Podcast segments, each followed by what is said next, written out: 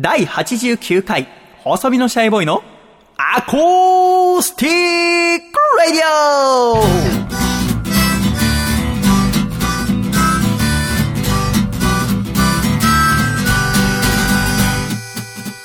シャイ皆様ご無沙汰しております。細身のシャイボーイ佐藤孝義です。第89回、細身のシャイボーイのアコースティックレディオ。この番組は、東京都世田谷区三軒茶屋にあります、私の自宅からお送りしてまいります。この番組の構成作家はこの方です。どうも、構成作家の笠倉です。よろしくお願いします。風倉さんどうぞよろしくお願いいたします。お願いします。そしてこの番組のアシスタントはこの方。どうも、アシスタントの楓です。よろしくお願いします。楓さんどうぞよろしくお願いいたします。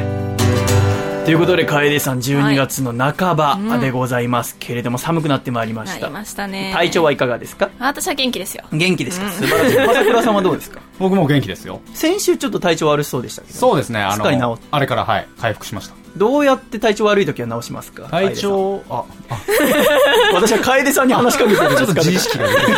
はい、すいません。体調悪い時ですか？まあもうよく食べてよく寝ることにつきますよ。いや、ちょっと今のは私が悪かった。笠倉の方見ながら楓さん。ごめんごめん。ノールックパスのような、モラウジンのバリの。笠倉はどうやって体調悪い時？僕、そうですね、あの、R1 っていうヨーグルトドリンクみたいなのある赤いパッケージのはいやつ。うんあれを飲んで、ひたすら寝るということをしますね。乳酸菌を体内に取り入れて体調良くなるの、はい。なんか、気の持ちようなんですけど、はいあれを風邪の時に飲むと治るっていうのが僕の中で勝手にあって、はあ。はい。なんかそれを信じて、まあ、気持ちをこう、治すぞっていう気持ちで寝るっていう感じですうんまあね。人それぞれあるかもしれませんね。はい、そうですね。まあ、今年は暖冬だと言われてますが、まあ、本当に例年に比べちゃあったかいですね。そうですね身を。もってわかりますもんね、うんそんなことないですか？わかりませんか？なんか、気温の差が激しい気がします。すごい暖かいなって思う時もあるんですけど、その次の日寒かったりとかなんで、そうですね風邪ひく人が多そうだなっていう。ね楓さん寒いのは得意？いやもう全然ダメですね。苦手楓ですさんは埼玉生まれ埼玉育ち。そうですね。はあはい。あ、そっか。ほアメリカにも10年ぐらいいたことあるねほアメリカのどこにいたの？アメリカのカリフォルニア州ですはね。ロ気温サンゼルスはどうなのあったかいです。一年中。ロサンゼルスの近くか。そうです。一年中あったかくて、半袖にパーカーあれば十分なぐらいで。もう私今さ、時々あの、アマゾンプライムではい、24を見てるんだけどさ、はい。もうことあるごとにロサンゼルスが標的に。笠倉も24見てんだよね。そうですねシーズンいくつまで見たの？僕はシーズン5ぐらいまでは。もうはい全部ロスでしょ？そうです。ね。核爆弾、あと、なんか、ね、バイオテロみたいなねバイオテロみたいな、はいありました全部最終的にロスに行くんだよ。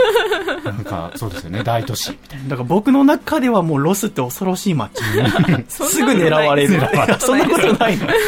あ、そっか。穏やかな街ですよ。ん？10年いて？そうですね、10年。ずっとカリフォルニア？そうですね。あそうですカリフォルニアにいました。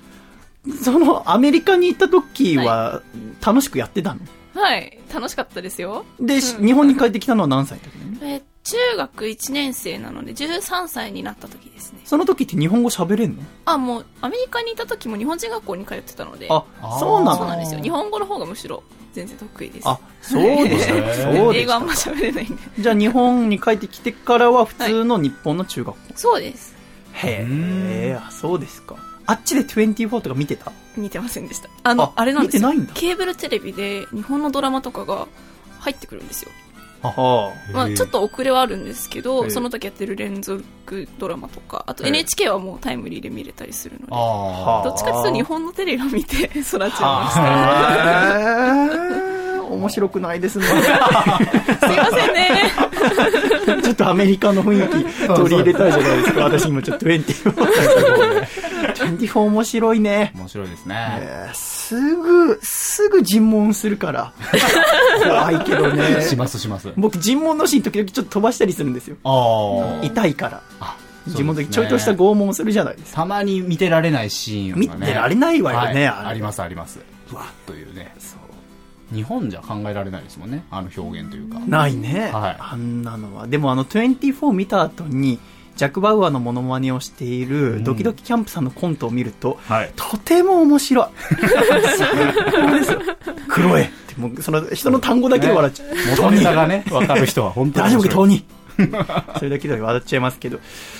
笠倉さんはこの一週間何がありましたか？髪切られましたか？あはい、切りました。すごいイメージチェンジで。うん。そうですね、あの、結構伸びていて、まあ、2、3ヶ月ぐらい切ってなかったので、あ、そうですか。もうここはいっそのことを短くしようと。イメージチェンジしてやろうと。はい。その何ですか？靴下が左右から違うのもイメージチェンジですか？これは、あの、2、3ヶ月に一度起こる、えーおっちょこちょいですか？おっちょこちょい。それおっちょこちょいですよね。なんか私も、まあ私はあんまり靴下左右間違えることってないんだけど、はい。間違えたとしても、うん似た柄とかならちょいとわかるんですけど、そうですね。あなたのやつは片方青、片方黒ですから、もう、無理ですよね、言い訳は。いもうこれに関しては、間違いというより、諦めに近いですよね。諦めの選択による間違い。全然わからない。詳しく教えてください。朝、こう、いろいろ仕事とかしていて、ええええ気がついたら、あなたって朝何時ぐらいに家を出るんですか？ああ、いや、でも日の仕事によって違うので、今日とかは？まだ今日みたいな日は、えっ、と、朝の9時ぐらいですかね。じゃあサラリーマンよりは早い遅いよね。遅いですね。で、まあ、起きた時間が7時ぐらいで、そこからなんか仕事をこうしているとあ、いつの間にか、まあ、9時目前になってきて。あ、あなた準備する前にパソコンとか開いちゃう派？ああ、そうですね。ああ、だからだよ。そうですねもう出る準備完璧にしてからやりゃいいじゃないそうなんですよ。あの、本当にそこそうなんですよ。ね、私がなんでこんな靴下ごときでちょっとカリカリしたかというと、今日はね、このアコラジャスポンサーの方についていただいてね、はそのスポンサーになってくださった方の特典の一つとして、うんこのアコラジの収録スタジオの見学にご招待はい。ありますけども、今回は東京都のラジオネーム中水園さんが見学に来ていただいております。中水園さんどうぞよろしくお願いいたします。あれ中水園さんの声がガラガラという？よろしくお願いします。よろしくお願いしますここまでね、なんかあの、いや別にね、普通に息をしていただければいいのに、なんか息を潜めてね、まだ紹介されてないからってことに潜めたら声ガラガラになるってことにします。どうぞよろしくお願いします。さて、この一週間何がございましたか？なんて言ってもこの収録している時は12月18日の金曜日の夜でございますから、うん。今この時間、ちょうど映画スターウォーズが公開になったという。はい。うん18日の18時半から公開。うんあと、そうね、30分ぐらいで多分初上映が終わる時間でございますけど。そうですね。笠倉はスターウォーズは興味ないですね。を。うーん？なぜ？見たことがないですね、ちゃんと。なんか私は大好きなの、スターウォーズ。は4、5、6、1、2、3。は何回も見てますけど、はい楓さんは？私も見たことがなくて、あ、そう。そうなんです。アメリカ帰りなのに。帰ってきたのに。あ、そう。なんか、私の統計によると、二十歳前後の人ってあんまりスターウォーズ興味ないんだよね。ちょうど時間が合ってないのかもしれない。だから私があ中学生ぐらいの時にファントムメナス、だエピソード1が公開になってるはずなんですよねう。んおそらく12年、13年前とかかなっていう意識があるんですけどう、んその頃には風倉はちょっとね、はいまだ若すぎるからね。10ね歳とかそんくらいのはずなんですよね。はいで、えーその後ね、エピソード2、3って公開になりはしたけれども、うんあんまりこう途中から入るわけにもいかず、そうですようんね。っていうのがシリーズものですからね。意識としてあるんですけども、はい。とうとうエピソード7。うん。ああそうですか。なんか私、こんだけ、え、中水園さんはスターウォーズは興味があんまりないです。ないんですね。だから、まさかこう、4人いて1人もスターウォーズ興味持ってる人が、ね、他にいないっていうことでちょはいっと引いてますけども。じゃあやめます、この話。世間はでもすごい盛り上がってますからね。いや、だって聞いてる人よは、いや4人中3人興味ないんだって。偶然、偶然なのかな？偶然そうんなってしまったんじゃない？各スターウォーズのいろんな話用意してきたのいやめておきますけれども。ね、この一週間何があったかと申しますと、私は土曜日ですね、下北沢ロフトという、今度、12月25日に私たちのこのラジオのイベントもやりますけれども、えーその下北沢ロフトのですね、パーティーに行ってきました。なんと40周年なんです、ロフト。おおめでたいことでございますけれども。この店長の長澤さんっていう方は、もともと新宿ロフトという有名なライブハウスで働いていて、バンドマンを目指していたんだけど、途中で、あーそのいろんなバンドマンを見ていて、こんなに才能のある奴ら、いい歌作る奴らが売れてないんだから、自分みたいな凡人はどうせ成功しないって言って、ライブハウスの経営者としての方に道を進めていったんだよね。で、長澤さんが、あー今、えー57歳。うん。なんだけど、もうロフトの店長をやって多分30年以上経つ方なんですよね。もともとこの下北沢ロフトって一回なくなりそうになったんだけど、長澤さんが新宿ロフトから、えー下北沢ロフトの方に独立して、もう最初から店長として叩き上げたっていう。そんなヒストリーがあるんですけどね、その40周年パーティーに行ってきましたけども、だってこのロフトって言ったらシナロケッツだったりとか、あ RC サクセクションだったりとか、まあ、有名なバンドがいろいろ出たあライブハウスでございますけども、その長沢店長が店長になった時っていうのは、だから30年前ぐらいかな、はまだ下北沢にライブハウスは2軒しかなかったんだって。へただ、だんだんとたくさんね、ご存知の通り下北沢にはライブハウスが増えてきて、バンドをやる場所が増えたから、この下北沢ロフトっていうのはアコースティック専門にしようって決めたんだって。えそれが10年前。だから今はドラムセットとか置いてないの。うんアコースティックをメインで楽しめる場所っていうのを10年前に始めたのね。で、そんなロフトのパーティー行ってきましたけど、この10年で、ロフトをアコースティック化してから一番誰が出世したかというと、アーティストのミワさん。うん。でございます。ミワさんのオールナイトニッポンとか聞いてた？聞いてましたね。笠倉は同い年ぐらい？えっと多分美美和さんの1個上2ぐらい。個上ぐらいのそうだね、そうだね。はい。そんなミワさんでございます。もともとミワさんは下北沢ロフトで初めてライブして、うん。で、そこから、はあ、こうやってトントントンっていったわけでございますけど、だってかっこいいのは、長沢店長が嘆いたのは、この下北沢ロフトってところから有名になった人はたくさんいると。ただ有名になるともう誰も帰ってくることはできないんだって。帰ってきてくれないんだって言ったらしいんだけど、うんそれを美和さんが聞いて、じゃあ私はいつか、武道館でやるようなアーティストになったら、その翌日に下北沢ロフトでライブをやってる、あげるよ店長。って言って、店長がそんなわけ、ことできるわけねえだろって言って笑ったんだけど、うん美和さんは実現したんだよね。うん武道館ライブの翌日に30人だけお客さん入れて、ロフトでライブするっていう。かっこよすぎない？かっこいいです男気美和さんの。うん半端ないなと思いますけども。で、パーティーやってさ、で、なんかビンゴゲームをやったりとか、まあ長澤さんおめでとうって言ってみんなでケーキ食べたりとか、普段ロフトに関わりのあるアーティストがほんと5、60人たくさん来てたんだけど、うん入れ替わり立ち替わり。で、最後ライブやるって言って、で、いろんな方こう紹介されていった中で、長澤さんが急に僕に声かけてくれて、で、男女挙げられて、えーロフトの多分次のスターになるのはこの男なので皆さん覚えて帰ってくださいって言って、はい。で歌わせてくれたんだけど、とても嬉しくてね、あそこまで言ってくれてんだと思って、うん。えーそこで今度メリクリはちゃめちゃ大合唱するんだと思ったら、ちょっと申し訳ねえ気分になって。でも頑張りますって言ってね、えーちょっと期待に添えるようにね、私もちょっと武道館とかでいつかやるようになったら、でもね、あーそれでまたロフトでやったら、美和さんのね、憧れが強すぎるもんね。あそれ以上にかっこいいストーリーある？だって。あ武道館の翌翌日に。日ですよねすごい。楓さんが無言で首を横に振ってます。声に出してください。まあそんなパーティーに行って、その日はその後にミシクウェブっていううんクラブですね。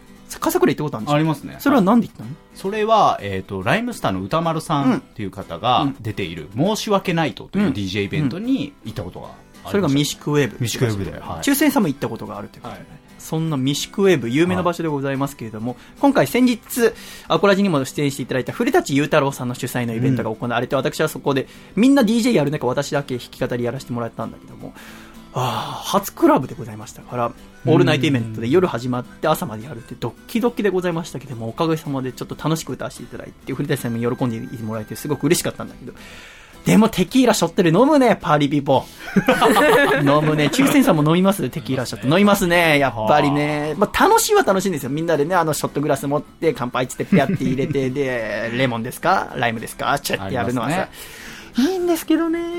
あれはドキドキしちゃうわね。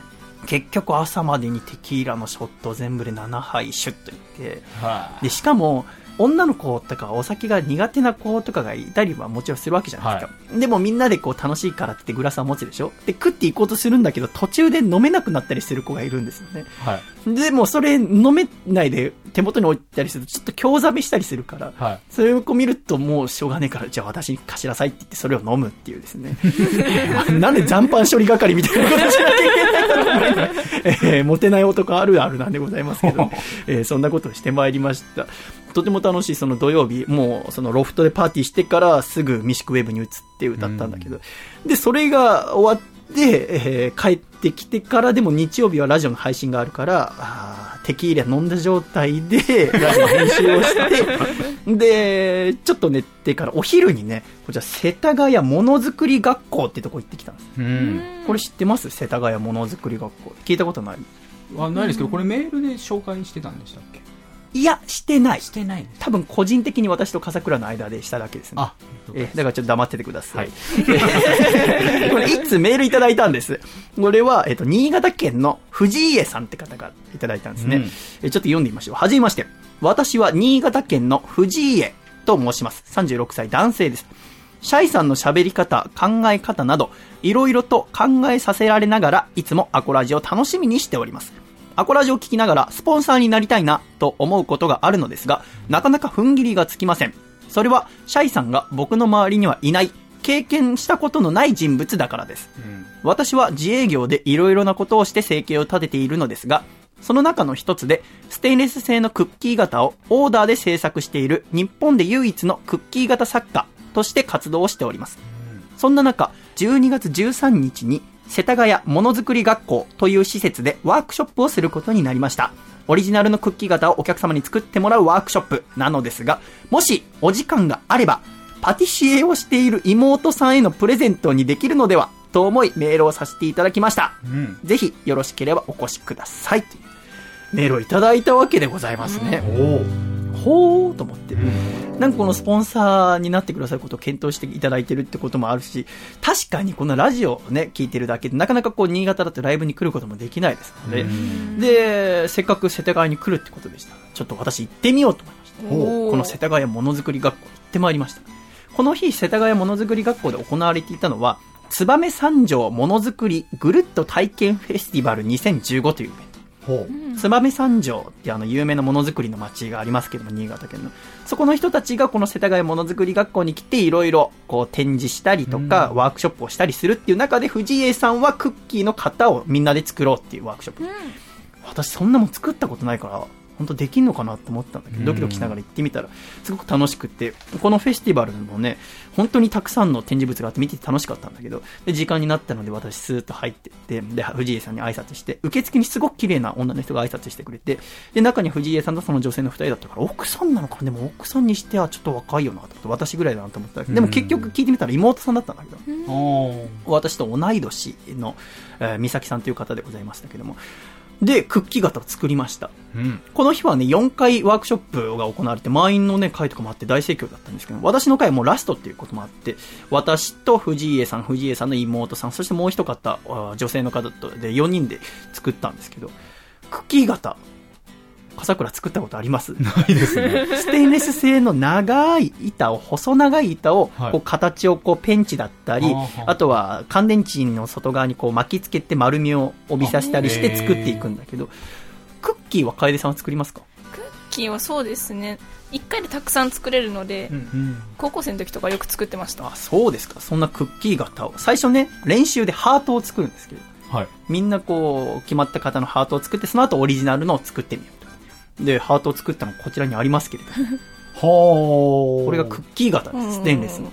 ハートですね。ハートでしょ 初めて私ハートを作ったんだよハートを作ることってないんですよね。あんまり普段。でもハートを作ってみると、ハートってこういう形なんだと思って。うん僕だから、ハートを描いたこともないなって初めて知ったんですよね。ああー人生でハート描くことあります？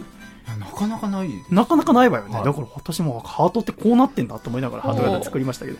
で、これ作った後に、オリジナルのを作りましょう。で、藤井さんからメールいただいた時点で、そのどんな形を作ってみたいのか、だいたいまあ5センチ ×5 センチぐらいでちょっと図を描いてきてくださいって言われて。うん。で、私はまあ、うさぎでいいかなと思って、うさぎの柄をこう手書きでスーって書いてね、財布の中に入れて持ってったの。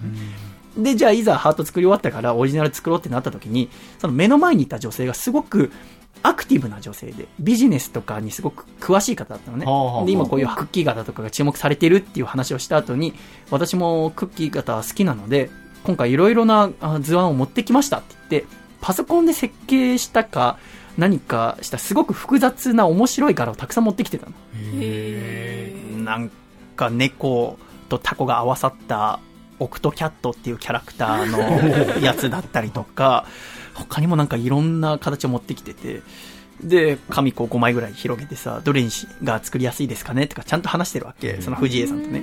そこで僕、うさぎの手書きの紙を出すのはちょっと、なんか気が引けちゃって、嘘ついちゃってさ。すいません、あの、僕ちょっと忙しくて図案持ってこれなかったんですけど。で、でその女の人が作りたいって言った一枚の紙の、なんか、バイソンの骨みたいな、時々なんかあるじゃないですか、西部劇とかで壁にかかってるやつ。ああ、ありますね。そう、それをなんか作りたいって言ったら、じゃあ僕が代わりにこれ作りますって言って、バイソンの頭を作って、で、その女の人にプレゼントしてたんだけど、うん。だから、今でも僕の財布の中には、下手くそなウサギの絵が 入ったままなんだけど、でもね、すごく楽しかったの。で、この藤井さんって方は、このメールの中でもいろいろなお仕事をしてるって書いてあったけど、一番好きなのは農業が好きなんだって。うん。で、新潟でお米農家をされてて。はで、お米っていうのはでも、大体春先から夏までで収穫も終わりますから、で、他の時にこう金型を作ったりとかしてるってことなんだけども、この三条の方々が、このわざわざ世田谷まで来ていろいろしてるのはなぜかというと、燕三条のものづくりってものを伝えたいっていうことで来てるのね。で、この藤江さんも新潟県の良さを伝えられればってことで、いろいろ私にも教えてくださったわけでございますけどん。そんな藤江さんとですね、お話しした音がございますので、ちょっとお聞きいただきたいと思います。おでは、どうぞ。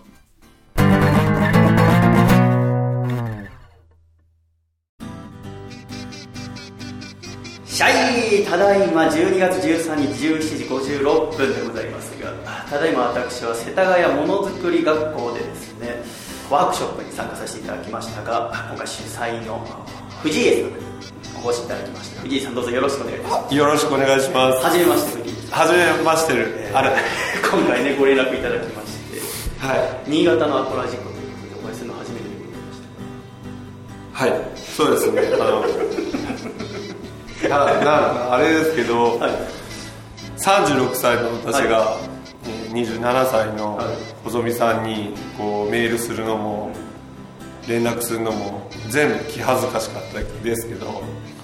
おこがましいかもしれませんけど、やっぱり私は、年齢はもちろん目上の方っていうのはもちろんありながら、やっぱりラジオが好きっていうことで、面白いんじゃないかなと思って今日来させていただきましたが、逆になんかこう、緊張を私ももちろんしますし、藤江さんも今日ね、他のお客さんもいる中でございましたから、迷惑になっちゃいけないなと思いながら、一生懸命クッキーの型を作らせていただきました。はい。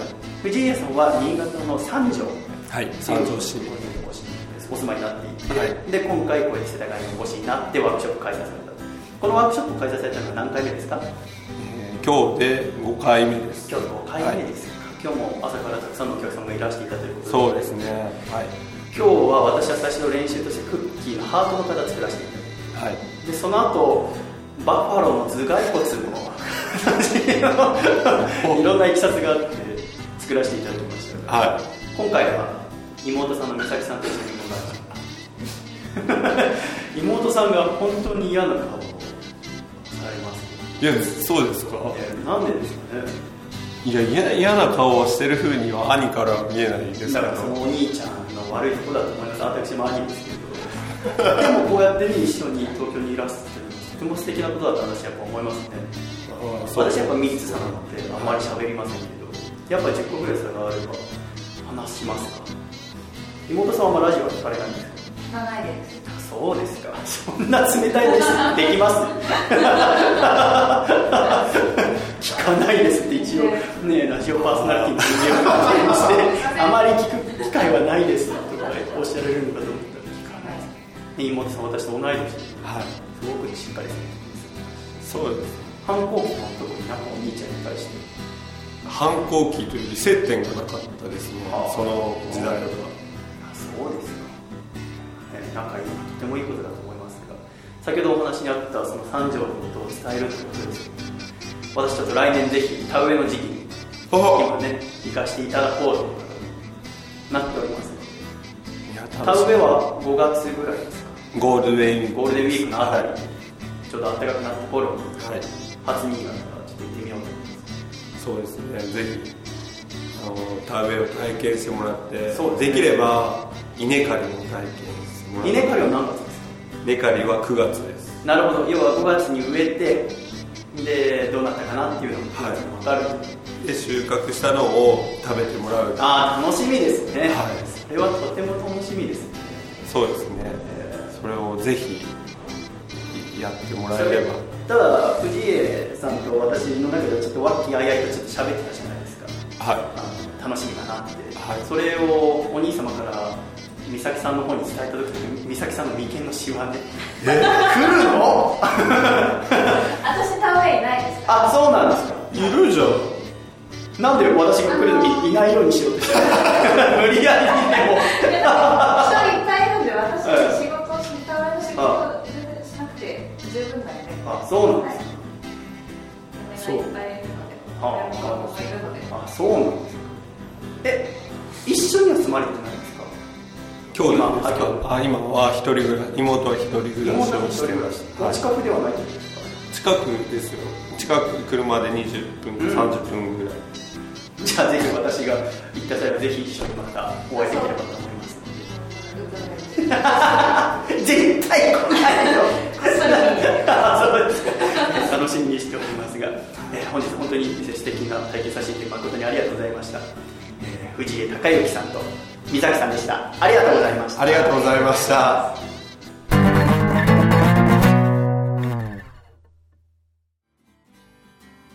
ありがとうございましたお聞きいただきましたいかがでしたか笠倉？いいですね。なんかこう、妹さんとやり合ってる感じとか。そう、あのさ、この妹さんの美咲さんがものすごく綺麗な人なの。すごく綺麗な方で、私として同じで。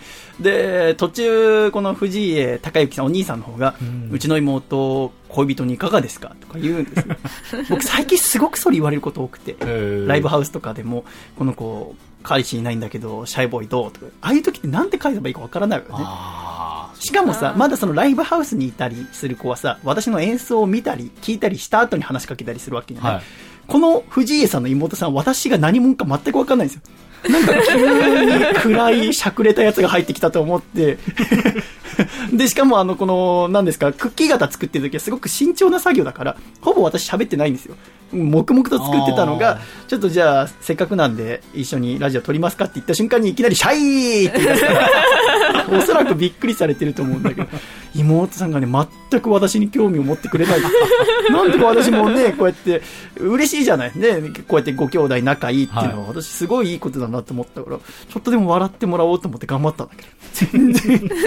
で、しかも、やっぱり私、この新潟って街全然知らないから、やっぱリスナーのいる街がどういう街なのかってすごく興味があって、うんで、5月に田植えがあるんですよ。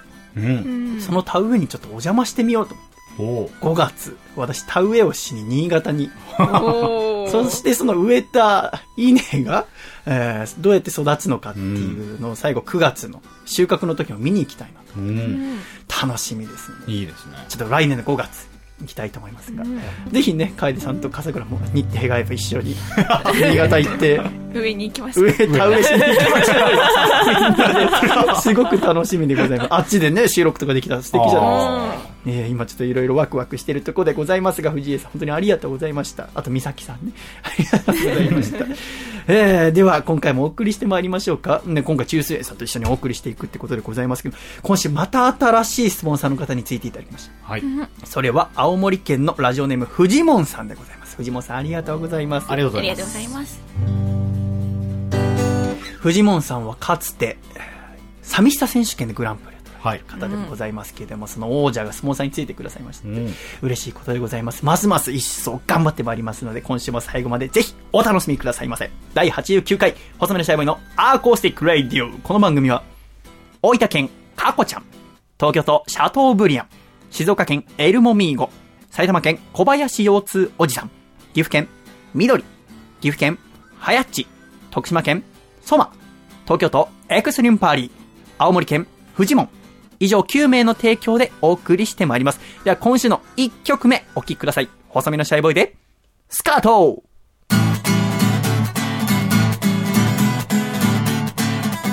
僕の好きなあの子はボーイッシュで笑顔が素敵な女の子ショートカットがとても可愛らしくていいねでもそのせいで男友達みたいな関係になってしまいそう僕はそんなの望んじゃないのよ。君と恋人同士になりたいのよ。そうなったらデートの約束明日流行りの映画でもどう？みんなと一緒じゃなくて二人っきりで行こうよ。待ち合わせ駅前10分前ドキドキしながらあの子をじっと待とう、Oh 遠くに見つけて手を振る。近づいて違和感に気がつく。あれまあ。驚かされた大事件なんだ。彼女が履いているのはスカートいつもジーンズの彼女が今日はスカートデートのためにおめかししてくれたのですか？いやいや。彼女が履いているのはスカいつもジーンズの彼女が今日はスカこれはご機嫌なデートになりそうだぜ baby ヤオ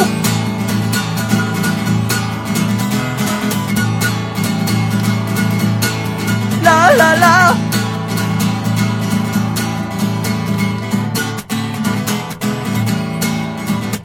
映画見終わってご飯を食べてちょっとしたら二人で海辺を散歩しよう全部予定通りに進んでるでもたった一つだけ想定外あれまあちょっと攻撃力高すぎるわ彼女が履いているのはスカートいつもジーンズの彼女が今日はスカート絶対告白すると決めていたのだけど彼女が履いているのはスカート。いつもジーンズの彼女が今日はスカート。可愛すぎるってのも問題だよ。彼女が履いているのはスカート。いつもジーンズの彼女が今日はスカート。とっても似合っているよ。ドキドキが止められない。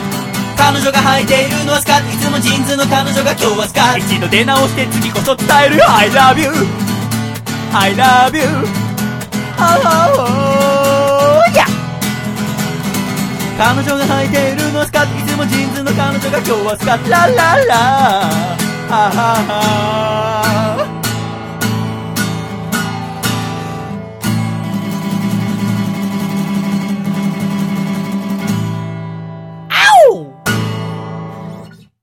ありがとうございました。細身のシャイボーイでスカートでした。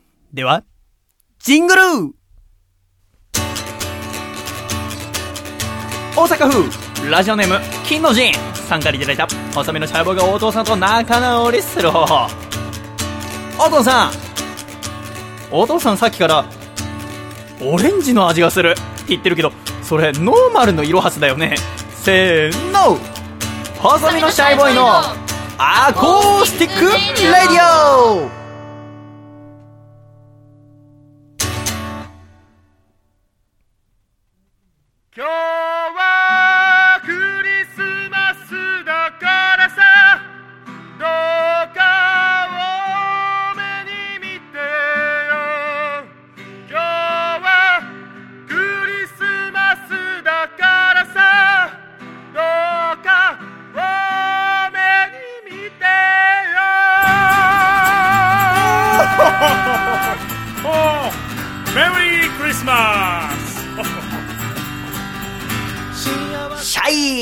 ことで、楓さん、はい。愉快な音楽が聞こえてまいりましたが、なんと来週はいよいよクリスマスでございますよ。楽しみですね、クリスマス。楽しみですね。街中もイルミネーションがキラキラしておりまして、このシャイスタジオの近くのご家庭もね、なかなかイルミネーションしているお家は多いわけでございますけれども、アコラジ的には12月25日は何がありますか、笠倉。アコラジ冬祭り2015メリークリはちゃめちゃ大合唱がありますね。ご名答、笠倉。はいこれは何かと申しますと、はいアコラジ4回目の公開収録イベントでございます。うん会場は下北沢ロフトでございますけども、そちらで、アコラジっ子の皆様、そしてゲスト、アコラジオールスターズの皆様、そしてシャイのみんなで大合唱しようという。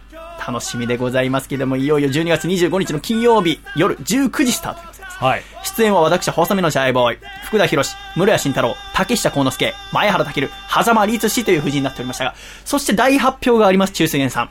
はい なんとこのイベント、正式に、笠倉亮の欠席が決定しました。ありがとう。申し訳ないです。いや、ありがとう。これにてイベントが盛り上がること確実になりました。いやー、不安材料がなくなりましたよ。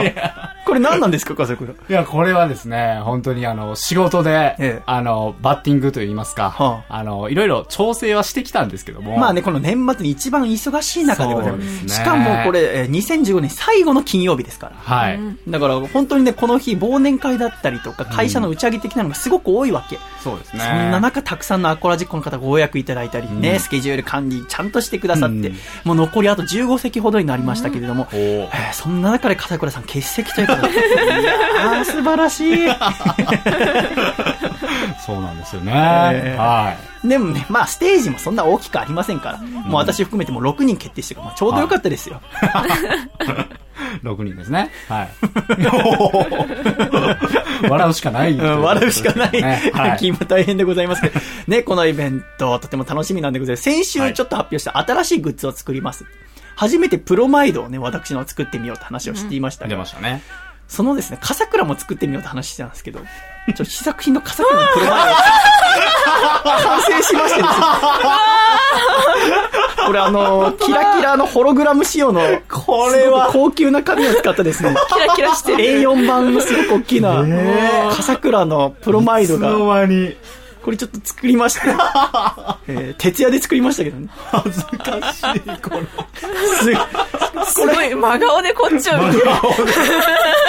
これだから本人がいないわけじゃないですか。やっぱプロマイドってか結構ね、アイドルの物販とかはね、中先生ありますけど、これ買ってくれた人はその場でサインしたりして完成なんですよね。こういう A4 版の大きいものっていうのは。はいそれが本人がいないわけでございますから。だからぜひですね、笠倉のプロマイド、まあ、5枚ぐらい用意するかなって話してます。ちょっと怖いですよね。あまりに笠倉笠倉してますから。ドアップの笠倉が、そうですよねえーこっちを睨みつけるような鋭いもの。しかもこのホログラム、あの、ステッカー仕様になってますから。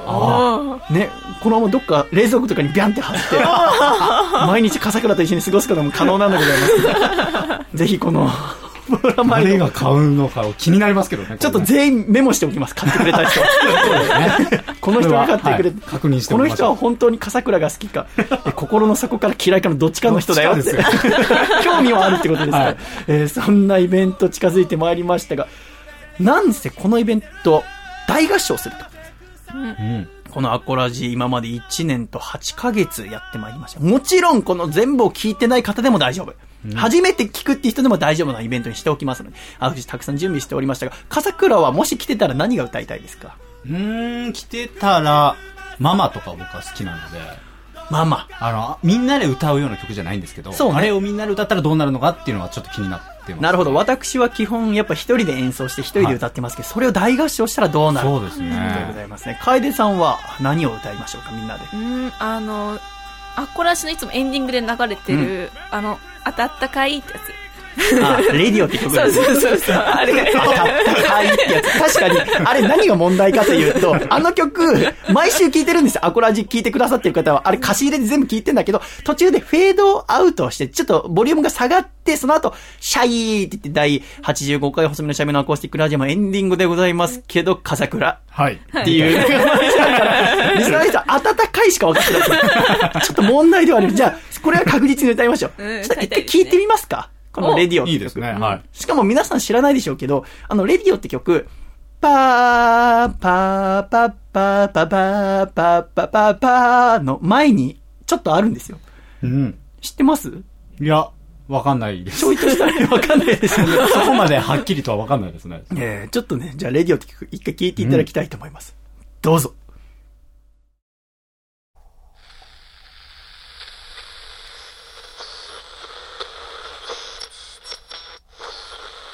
Hello, girl. Please listen to the radio with me. One, two, three, four.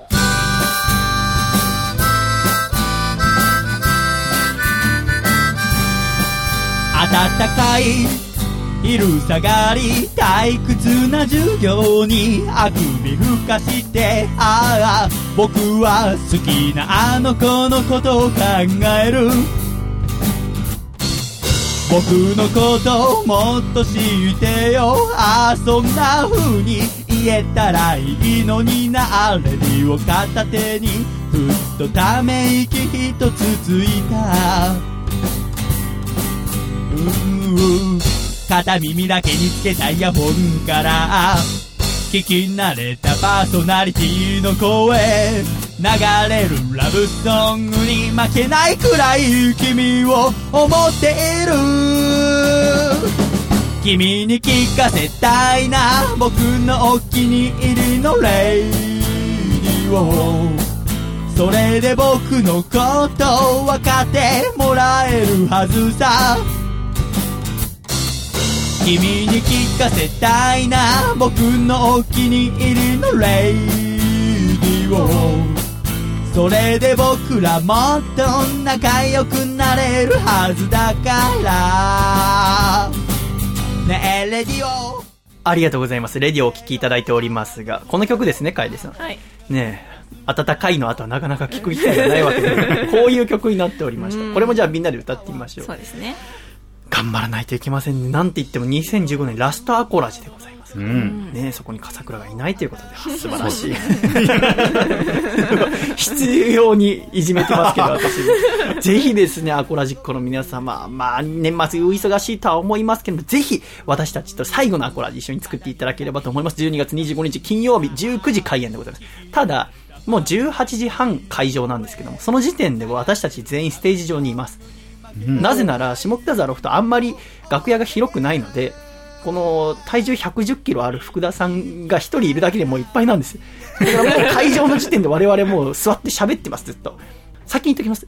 すごく楽しいイベントにします。ただもう遠くの方とかでなかなか来れないよって方は来週のアコラジ楽しみにしていただければ、えーその方のためにも頑張って作りますのでよろしくお願いします。ただ、一個秘宝を言うと、あの、福田さんがですね、痛風になりまして、え？あら、まねあ。、第81回のアコラジかな？来てもらったじゃないですか。はいまあついこの間、もっと、もっと最近だね。えーその後に、あの、痛風になったらしくて。えー病院に行ってからも、あの、痛風だと言われて、尿酸値が高いっていうことですもうだって、痛風って診断されて、1週間ぐらいで7キロぐらい体重落としたんですよ。ええそんなことってできるんですか、人間って。でも、まあ、あの、このイベントはね、もうみんな座って歌いますから、お客さんも歌って、あの、こっちのステージ側の方もね。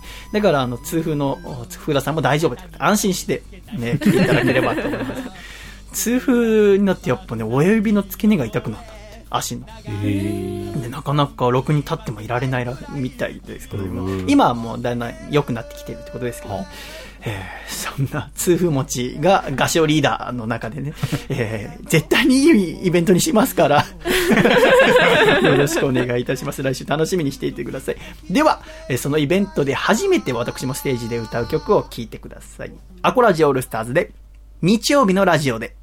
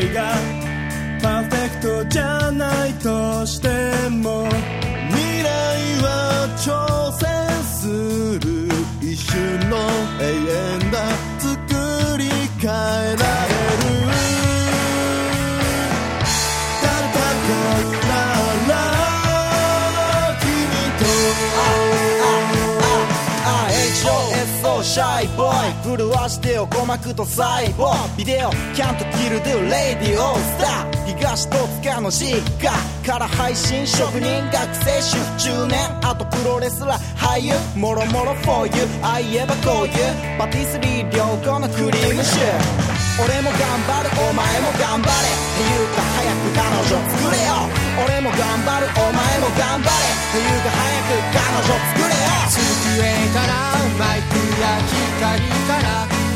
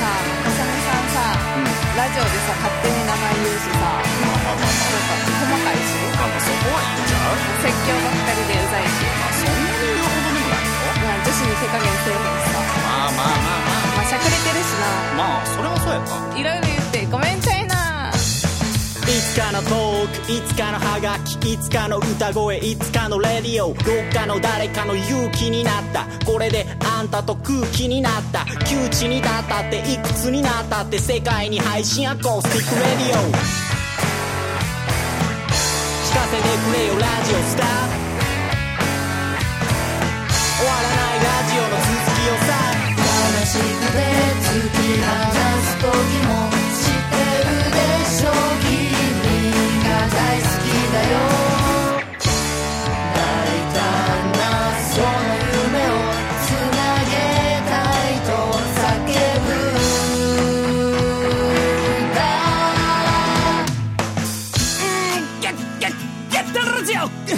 入れよ歯磨けよ風邪ひくなよ宿題やれよラジオ聞けよ We are the ラジオアコラジッコアコラジッコアコラジッコ声上げろ。みんなでせーのだぞ。サビが来るぞ。シャイじゃ言えよ。みんなでシャイシャイ。アコラジッコの子でセコレセコ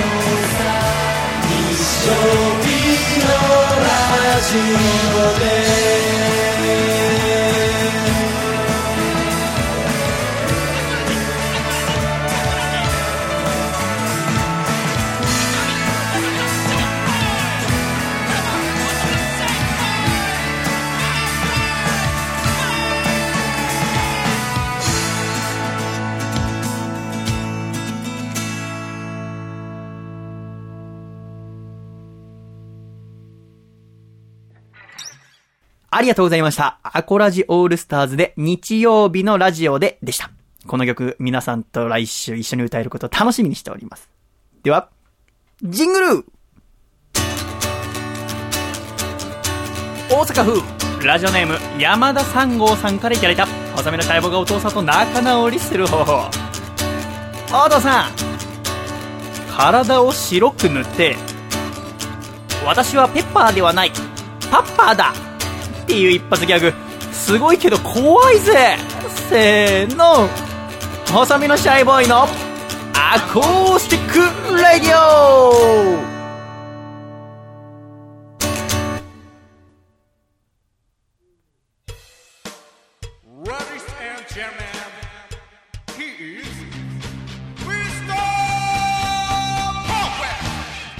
こんにちはさらプロレスラーの福田博です私の所属する新団体の名前がついに決定したバサラ。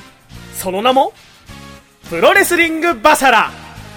1月21日に行われる新宿フェイスの旗揚げ戦を皮切りに全国各地でバサラ旋風を巻き起こしていくバサラ。バサってバサってバサりまくるバサラ。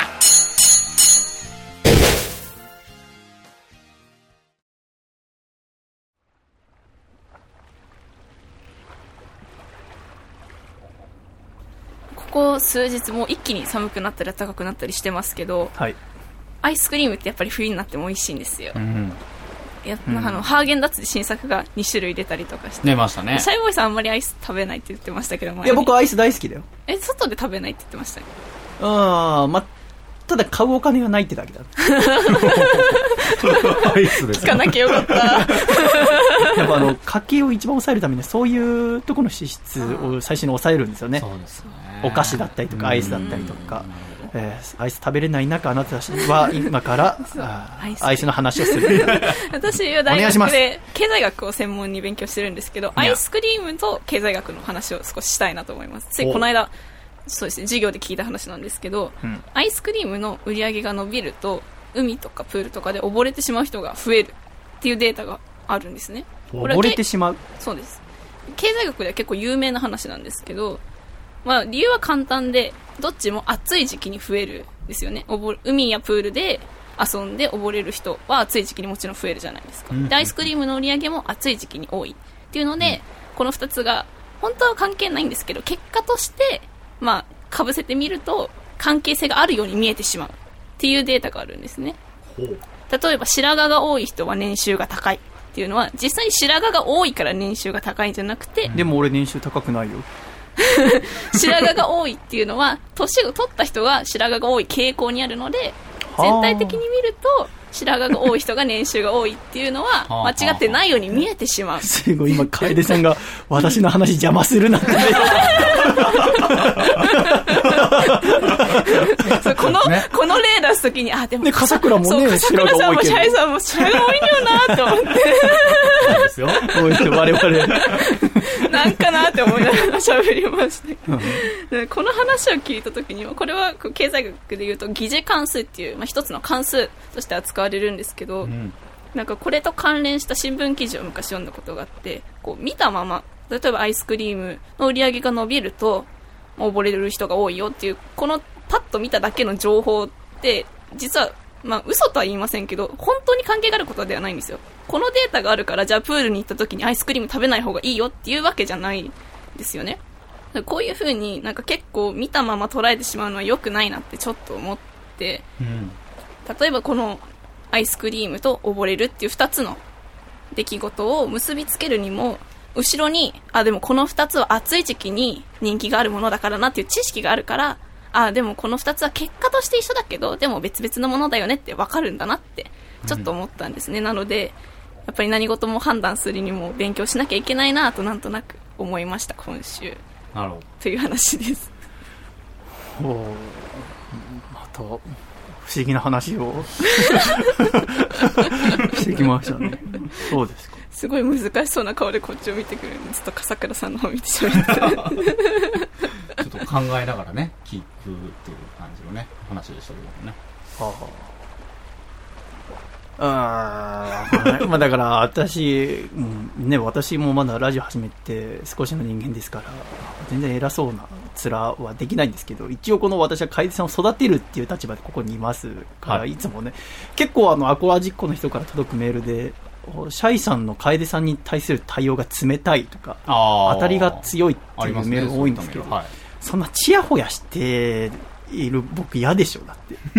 今の話すごくいい可愛い今日もすね砂吹きみたいな格好してるけど、うん僕は好きだよとか。え？そんな自分の気持ちに嘘ついてそんなこと言わなきゃいけないんですか？いや、言わなくていいと思いますよ、それは。例えばあの今の話だとその経済学って専門のところから入って、えー最後のところまで経済学のまま突き通したけどで、まあ、自分の生活の中でもうだから経経済学っていう勉強のところで学んだことを、おもう自分の生活の中で考えさせるきっかけになりましたって話の落とし方でしょ？そうですね。だったら生活の中でじゃあどういうところで使えるっていうのを一個多分入れなきゃいけないね。まあ、例として。例えばじゃあ前評判の良くない先生が担当してた。だから、えーこの塾の点が下がったっていうデータを2つ見たんだけど実はテストの点が下がったのはこの時から指導要領が変わって、えー問題が難しくなったから落ちたのに先の1個のデータとして、えー先生の評判が悪いから多分教え方が下手だったんだろうなって思ってしまったんですけど、うんそういうのもなくしていかなきゃいけないなっていうのを経済学から思いましたとかね。なんかあるとほうほうジングルっていけたんだけど。多分 まあこの番組に関してはあんまり。マジのアドバイスだね、今。はい。うんなんか一個あるといいと思います？勉強になります。いや、そんないいんだけど。いや、私もそのね、楓さんのこのアシスタントについてもらって考えさせられることがあって、自分は聞いてくださってる人に対してどんだけ優しい喋り方ができてるのかなって思うことがあって、でそういう時に、えー最近いつも思うのは、リスナーの人が、例えば聞く人は同い年の人もいれば年上の方がいて、年下の人がいてっていう中で、全ての人が楽しめるようにするには、今みたいな経済学とか学問の話とか、私は歴史の話だったり船の話が好きだけど、そういう専門的な話を入れるっていうのはとてもいいことだと思うんだよね。自分の知らないことを知るっていうことに対して。ただ、そこを、ただ素のまま伝えるだけだと、やっぱり、楓様だってその経済学を今週5で大学に通って学んでるわけじゃん。週6か土曜もか。土曜は休みか。週週4なんです。お前休んじまってんじゃねえかよ、2年で。楽なカリキュラム取ってんじゃねえか、お前。ガンガン入れる、ガンガン。全部入れました、入れました、入れました。でも、そのね、週4でね、学ばれて、説得力が減るじゃねえかよ。俺が週5って言ったら週5でいいんじゃねえか。嘘つけないたちか、てめえも。てめえも。ダメですよ、てめえとか言っちゃう。えーその中で、えーこうパッとラジオつけて聞いてくれた人でも、えー例えばそれがきっかけで経済学に興味持ってくれたりだとか、そういうものがあるんだなって思ってもらえるようなおしゃべりがお互いできるとこれからきっといいラジオが作れるようになりますよね、えー一緒に頑張っていきましょうね。そうですね。えーありがとう。怖えよ。えー面が。千葉県ラジオネームぬけさくさんからいただいた細身の細胞がお父さんと仲直りする方法。お父さん師走になると文字通りスター・ウォーズのマスター・ヨーダも走り出すのかな？いやボルトみたいに走れヨーダ。せーの。細身のシャイボーイのアコースティック・ラディオ。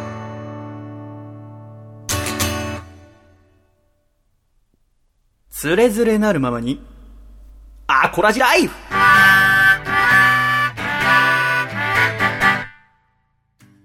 つれづれなるままにアコラジライフ。このコーナーではアコラジっ子からいただいた日々の生活にまつわるお便りや、ふと疑問に思ったことなどを紹介してまいります。笠倉。はい。では今週も1通目読んでまいりましょう。こちら、栃木県ラジオネーム最速の変態さんからいただきました。細見さん、笠倉さん、楓さん、シャイシャイ先日放送された細見さんの曲「秘密」のラジオネームミスター M ミックス。とてもすごかったです、荒々しいところのあった原曲がバージョンを重ねるごとに洗練されていき最後は原曲よりもよりかっこよくさらには細見さんの魅力が溢れた曲になったんだなと思いました。ですが逆に言うとライブに行った時レコードとのギャップをとても感じるアーティストさんってそれだけすごいミックス作業をやっているってことなんでしょうかね？教えてください。といただきました。おはあミックスだけではないと思いますけどね。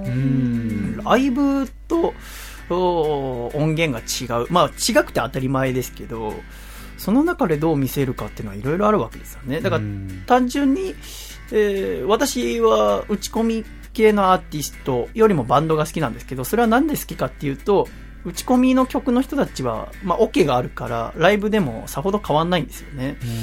バンドは本当にその日の体調だったりとかメンバーのちょっと関係性だったりとかあーがちょっとずれると全然演奏がその日によって良かったり悪かったりしますから、そこがやっぱバンドとかで好きなところですかね、うん。特に、えー大人数よりも数が少なくなればなるほどその1人がずれたりすると目立ちますから。だから私は結構3ピースのバンドが好きです。サモマスターだったりキャプテンストライダムだ、まあ、解散してましたけど。とか、まあ、レミオロメンとかもともとうん。おキーボードが入る前とかのやつ大好きでしたけど。だから私の弾き語りなんてのもそうでギター1本ですからあー全然音源と違ったりその日の体調でかなり変わってきますけれども、すごいミックス作業。うん。でもやっぱり今回、まあ、先週流したその秘密っていうもののこうミックスしていく過程っていうのは、やっぱこういうプロがいるんだっていうのを思うと、なんか音楽聴くのが一個楽しくなるかなってちょっと思って、えーそれを流させてもらったんですね。で、ミスター M と今週私ちょっと会ってきて一緒に食事して、あの、ミックス作業について教えてもらったんだけど、まあ、彼まだ22、3歳の若い子ですけども、やっぱりね、すごい、やっぱ音楽って面白いなと思います。もちろんこうやって、えー作って、えー弾くの面白いんだけど、ミスタイムが言ってたのは、私はこう0から1を作り出すことはできないけど、1からそれを100にしたりとかのお手伝いはできるので、それを頑張りたいと思ってますっていうのを聞いてですね、なんかすごく嬉しく思いましたし、今私のお妹っていう曲をちょっとミックスしてもらってるとこなんですけども、それもまた完成しましたらお聴きいただきたいと思いますので、アコラジックの皆さんもちょっと楽しみにしていてください。さて、笠倉、今週メッセージテーマ設定しておりました。今週のメッセージテーマはこちら。初恋の思い出ということでしたが、はい。笠倉の初恋は幼稚園って言ってました？僕は小学校1年生ですね。小学校1年生。はい。楓ちゃんが幼稚園。そうですね。そうですか。初恋の思い出。うーん、私はありすぎてもう喋ることが、あー何を喋ればいいかわかりませんけども、うんさあ、アコラジックの皆さんから初恋の思い出いただいておりますね。こちら1通目、山形県ラジオネーム、ベネットは静かに苦労はしたいさんからいただきました。細見さん、笠倉さん、楓さん、シャイシャイ今回のテーマは、初恋ということでしたが、自分の初恋は幼稚園の頃からの幼馴染の A ちゃんでした。うん。A ちゃんとは家が道路を挟んで斜め向かいで、初めて会った頃からずっと可愛いなぁと思っていたのですが、告白する勇気が全く出ず、結局高校生までその片思いを引きずり続けていました。ほ社会人になってからもどこか忘れられずにいたのですが、2、3年前に結婚したという話を風の噂で聞き、その時初めて長い長い僕の片思いは終止符を打ちました。ちなみに今は好きな人は特にいません。っていうか、好きと言ってくれる人なら大悪党でも好きになる自信があります。というえー最後ね、台無しですけどね。大悪党じゃないですか もう相当な悪いことした。それこそ24に出てくるようなね。えーすぐロサンゼルスを狙う。すぐロス。そんなやつでも。何個か候補出てくんで、どこ狙ってんだろうってです。なんか、ミサイル、架空ミサイルをね、発射すんの。でも、どこに行くかわからないっつって、はいワシントンなのかっつっていろいろ調べて、でも最終的にはロスなんだよ。まだロスかよ 続きまして、えーこちら、あ岐阜県のラジオネーム、みどりさん31歳女性の方からいただきました。シャイボーイさん、皆さん、こんにちは。こんにちはいつも楽しく拝聴させていただいております。私が小学生の頃から通っていた少林寺拳法の道場に4つほど年上の先輩がいました。親切な人でよく技のわからないところを教えてくれたり、練習に付き合ってくれたりしていました。その先輩は兄弟で道場に通っていたので、名字で呼ぶと紛らわしく、下の名前でいつも呼んでいました。私が中学生になった頃、それがなぜか突然恥ずかしくなり、なんて呼ぼうかなーって困っていたら、なんかお前突然よそよそしくなったな、と笑われたことをよく覚えております。恋と呼ぶにはあまりにも幼く淡い気持ちでしたが、初恋とはこんなものだという物語や友人の話などを聞くうちに、あれが私なりの初恋だったのかなと懐かしく思い出しました。といただきました。はあ。下の名前で呼ぶのが恥ずかしくなる。はあ。へえ、そんなことはないな僕、生涯において、母親以外に下の名前を呼ばれたことがないんですよね。へそんなに惹かれます？だから私は今の生活は全部みんな細見さん、シャイボーイ君で。で、学生時代は私は佐藤さん、佐藤君、佐藤って呼ぶかな。でも佐藤って被らないんですか？かぶる。中学校の時は私のクラスに3人佐藤がいたんだけど、ん最初はみんな佐藤さん、佐藤さん、佐藤さん、みんなこう、慣れてないから。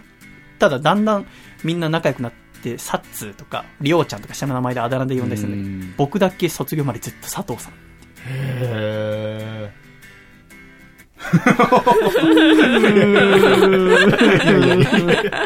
名前、そうですね。あ、でも名前で、その呼ぶっていうドキドキするっていう感覚わかります？このメールの。あそう。はい。あの、女子の、ちょっと気になる女子とか、あ可愛い女の子の名前を小学校の時にはい、呼び捨てになる時のその駆け引きっていうか、はこの俺名字だったんだけど、ある程度仲良くなって、はい初めて呼んだ時はドキドキしてました。それは、あれ？ギャンブル？え？要は確認取らずに急に？ああ、それ確認取らずに急に言ってみたりとかしたら、向こうもいつの間にか名前で呼ぶようになってたりとか、恋じゃなくて、なるほどね。自分が下で呼んでもらいたかったら相手を下で呼びゃいいんだ。そうですね。距離のその縮め方なのかなとか、今思い返せば思いました。はい。あの時の感覚。私は、未だに年下の相手でも、メールとかで敬語がやめられないんですよね。うん。どうやってあれを解けばいいか分かんないですね、会話とかでも。そうですよね。難しい。あだ名、あだ名。あだ名。あだ名とか、下の名前呼ぶのも、ちょっと皆さんのあだ名気になりますね。気になりますね。確かに。うん。来週のメッセージテーマは、じゃあ皆さんのあ今までのあだ名を教えて。いいですね。笠倉はなんかあだ名ありますか？僕はですね、あの、下の名前がりょうって言うんですけどえ、おりょうとか。それお前坂本龍馬の妻の名前じゃんか。そうなんですよ。あの、歴史好きな友達が一人いまして ええ、その人につけられました。じゃあ俺が家の外見回り組に囲まれたらお前風呂から裸で出てきて見回り組が囲んでますって言ってくれるのか すっぱだかで。さん見回り組が？裸嫌でしょ。すぐ薩摩藩邸にさ、最後のとこ駆けつけて、坂本さんが襲われてますっつって。スイッチが入りましたえね。ーちょっと私も今、すぐ、や、やべえと思った。スイッチ入っちゃったと思ったのがありました。楓さんはなんかあだ名ありますか？私は、楓という名前なので。楓がいい名前だもんね。本当ですか？えー、あー、ごめんなさい、嘘つきましたえ？思ってもないことを。呼びやすいっていうイメージはありますよ。あ楓。ー確かにいや私本当にいいされることと思いますは多いです。下の名前で呼び捨てされることがほとんどなんですけど、中高で隣のクラスに楓ちゃんがもう一人いたんですよは。あその子とは中学校の時部活も一緒だったので、はあ紛らわしくて、もう一人の子が楓ちゃんで、私は楓って呼ばれて、楓ちゃんって呼ばれてました。へえ、そうですか。なるほど。はあ、じゃあ、ぜひ皆さんの一番印象に残ってるあだ名を教えていただける。んへーただ問題は、あの、来週、えーアコラジ冬祭りなので、歌と歌の間に皆さんのあだ名を発表してくれる。すごいよ。ツッチーでしたね、みたいな。では次の曲をお聴きください。ロックバンドを組もうぜ。せーのって。茨の道よって。どんなイベント今？の。なんか本当はクリスマスの思い出にしようと思ったんですよ。あなたの一番思い出に残ってるクリスマスの思い出とかだったら、ちょうどクリスマスの夜だからはい、いいかなと思ったけど、あだ名 まあ、いいや。ちょっと楽しみにしております。では、えー来週、ぜひですね、ちょっと木曜日中に送っていただけると、ちょっとイベントの準備などがありますので、助かります。ぜひよろしくお願いいたします。懸命につれづれと書いて、ラジオアットマーク細身のシャイボーイドットコムまでお願いいたします。では、一曲、お聴きいただきましょう。今週作った新曲です。細身のシャイボーイで、赤信号は渡らない。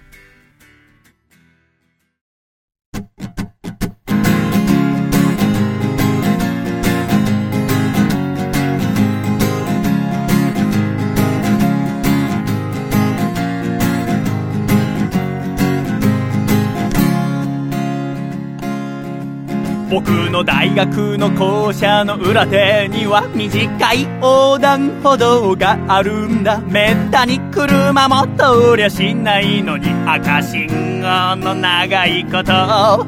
誰もがお構いなしと渡る中あいつは青になるのを待っていた。なんとなく理由を尋ねてみたら得意げに教えてくれた。こうしてちゃんとルールを守るとな神様が褒めてくれんだ。するとパチンコの玉がご褒美でたくさん出る気がするから。赤信号は渡らない奇跡ってのは努力で引き寄せるものをだから。赤信号は渡らない幸せは我慢で手に入れるものをだから。僕はすっかり呆れ返っちまって勝手にやっておくれと方々ってそれから結局あいつとは二度と話す機会がなかった社会人になれ仕事に追われて現実と夢の狭間揺れる時なぜなのかふと思い出されるのはあいつのあの言葉だった。バカバカしいとは思っているけどちょっと信じてみたいんだ。真面目に日々を生きてゆくことしかできないダメな僕だから。赤信号は渡らない奇跡ってのは努力で引き寄せるものを。だから赤信号は渡らない幸せは我慢で手に入れるものを。だから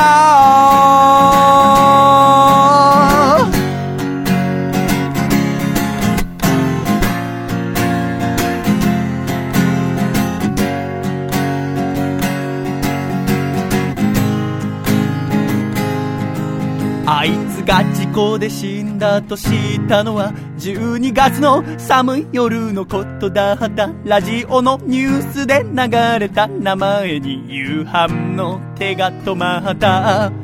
何が原因かと調べてみれば酒を飲んで車を走らせた。そして赤信号の交差点の中に突っ込んでしまった。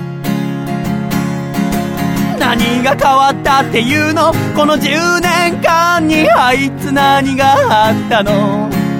そりゃ信じられないよ。目を閉じれば浮かんでくる信号が青に変わるのを嬉しそうに待つ後ろ姿。赤信号は渡らない。奇跡ってのは努力で引き寄せるものを。だから赤信号は渡らない。幸せは我慢で手に入れるものを。だから赤信号は渡らない。奇跡ってのは努力で引き寄せるものを。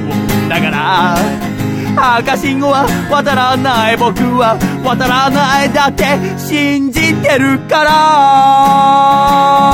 ら。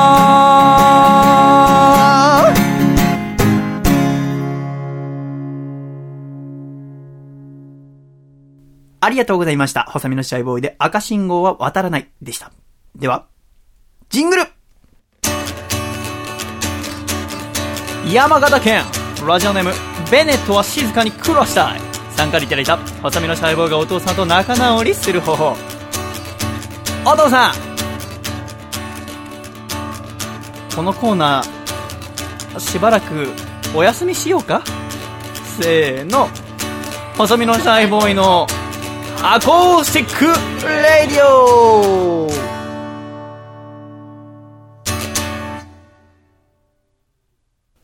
では、新コーナーに参りましょう。無理無理無理無理無理無理このコーナーでは叶うはずもないあなたの願望を私、細身のシャイボーイが無理無理無理と真っ向から否定するだけのコーナーです、風倉。はい。新コーナーでございます。はいいいですねこれたくさんメールいただいておりますので、じゃあ、楓ちゃん読んじゃってください。はい。じゃあ、5つ目いきますよ。お願いします。山形県ラジオネーム、ベネットは静かに暮らしたいさんからいただきました。それでは参りましょう。ペッパーくんのオールナイトニッポン無理無理無理無理無理無理無理無理ペッパーくんのオールナイトは難しいかな。難しいですよ。聞いてみたいけどね。メールにどう対応するのか。一回、あのーすごく可愛い女の子誰だっけ？あの、僕の中の可愛いランキング今3位のあの 子。全然わかんないあのすごく可愛い子。すごく可愛い。す。橋本環奈ちゃん。あー、6位、今僕の中で。あ6位あー3位、あのすごく可愛い子。え、広瀬すず。そうそうそうすごいやったー 広瀬すずちゃんが一回、オールナイトニッポンゴールドかなんかやった時に、ゲストにペッパーが出てきたんです。ええもう、びっくりした。ええこんなことがあったんです意外とちゃんとできてたよ。無理じゃない可能性が スタッフさんの編集点すげえ感じだけど、大変だったろうなと思ったけど。はい、では続きまして、笠倉。はい、いきます。大阪府ラジオネーム山田三号さんからいただきました。あー、膝がパキってなるたびに、500円もらえないかな無理無理無理。そんな羨ましいこと、無理無理無理無理無理。ガンガン鳴らすけど。屈伸しまくりますよね、これ。続いていきます。ラジオネーム、焼け石にオリーブオイルさんからいただきました。ありがとうございます。来年も、再来年も、その先もずーっと、こうして二人で初詣に来ようね。無理無理無理無理無理無理無理無理。鬼が笑う、無理無理無理無理。3ヶ月後すぐ終わる。いい時期なんでしょうね、まだね。えー続いて、東京都ラジオネームもっこりさんからいただきました。ありがとうございます。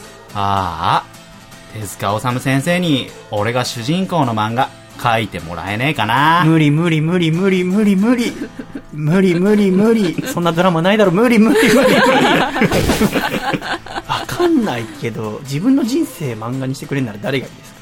うわど何先生に書いてもらったらいいですかまあ、えのきや勝松先生は僕が死んだ時に漫画描いてくれるって話をしてますから。だおからそれまで、私はいつもこう暮らしてる時に、なんかいろんな仕事して、なんとかその、えのきや先生の漫画を面白くしなきゃなと思って暮らしてますけど。ああ、なるほど誰に書いてほしいですか？僕は富樫先生に書いてほしいですね。ハンターハンターの。あそうなんだはい好きなんですよね。ははい。多分、ね、ある程度行ったらすごい、やられるんでしょう。戦闘シーンで。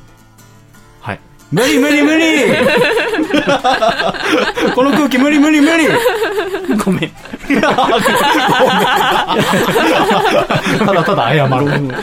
助けてあげられなかった。カイリさんお願いしたいと思はいい、ます。行きましょう。ラジオネーム、焼き石にオリーブオイルさんからいただきました。ありがとうございます。はあ、クリスマスに突然、各大学のミスコン優勝者たちが、ミニスカサンタの格好で家に押しかけてこないかな。無理無理無理無理無理。無理 気持ちわかるけど無理無理無理無理無理。ミスコン出てるやつ嫌い。無理無理無理。気持ちわかんなかったわ。あんま好きじゃなかった。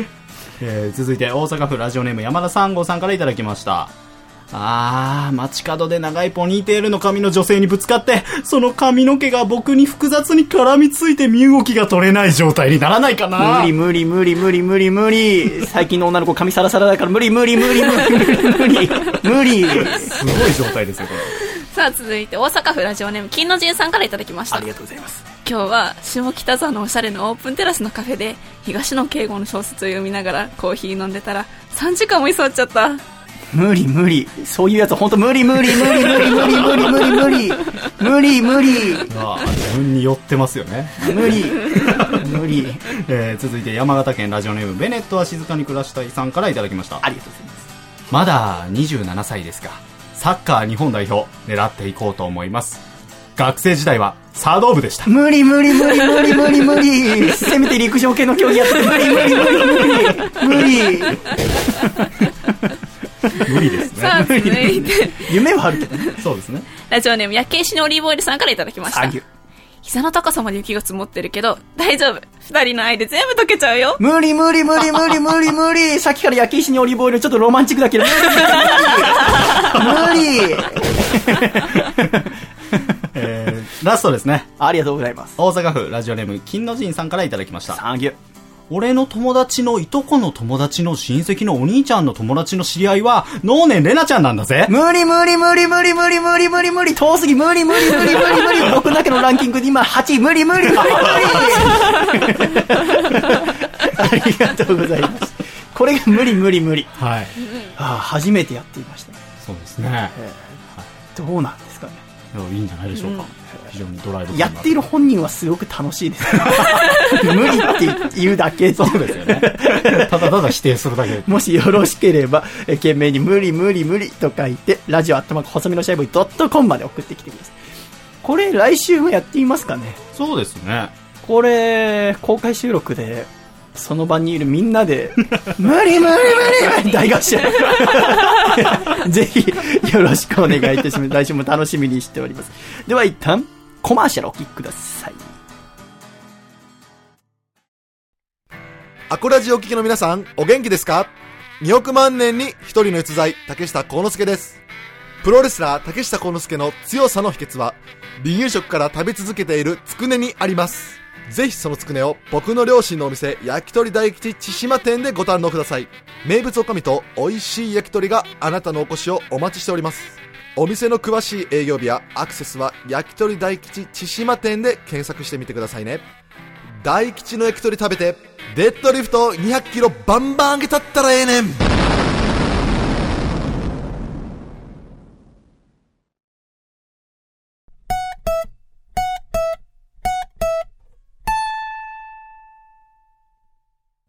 俺の人生をかけた人生をかけた人生をかけた人生をかけた人生のスタートです。見送りに来てほしいよ。君の人生をかけた人生をかけた人生をかけた人生をかけた人生のスタートじゃん。手を振るよジケラッチョ。狭間律師のスーパーハイパーイヤー。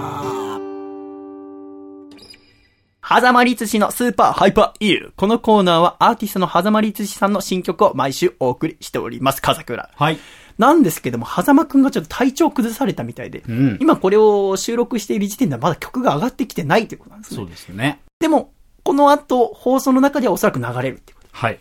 なんか噂によるとクリスマスソングを作ってるってことなんですけど。ほう。楓さん、どんなクリスマスソングになってるか予想しましょう。おーどういう話の展開だと思いますか？いや、まあでも、狭間さんですから。でも意外とあいつロマンチックあ、そうよ。本当ですか？うんうんじゃあまずさ、恋がうまくいく系だと思うそれとも振られる系だと思うそれとも待ってる人に会いに行く系だと思うあー、会いに行く系だと思います。そういう、あ、会いに行く系？うん。笠倉は？僕、振られる系だと思いますね。振られる系。はい。僕結構トリッキーに、狭間が、えーサンタの視点から曲を歌うみたいな。は街中ではこう、なんかいろんなカップルがいたり、家族が微笑ましくやってるけど、俺はサンタクロース、今日は徹夜で働かなきゃいけないんだ。みんな俺の気持ちも知らずに、クリスマス、クリスマス、クリスマスマスマスだと思う。そうです。えーこうそうでしょう。だと思いますけど。中世さんどうですか？どんな、どんな予想しますか？一人ぼっちでなんかバイトしてるクリスマスとか。なるほど。じあゃあ、狭間の等身大の姿の。うん。なるほど。なるほど。4つ案が出ましたけども。これを聞いてるアコラジックの方も、じゃあ今予想していただいて。では答え合わせに参りましょう。では、狭間律史さんのクリスマスソングです。どうぞ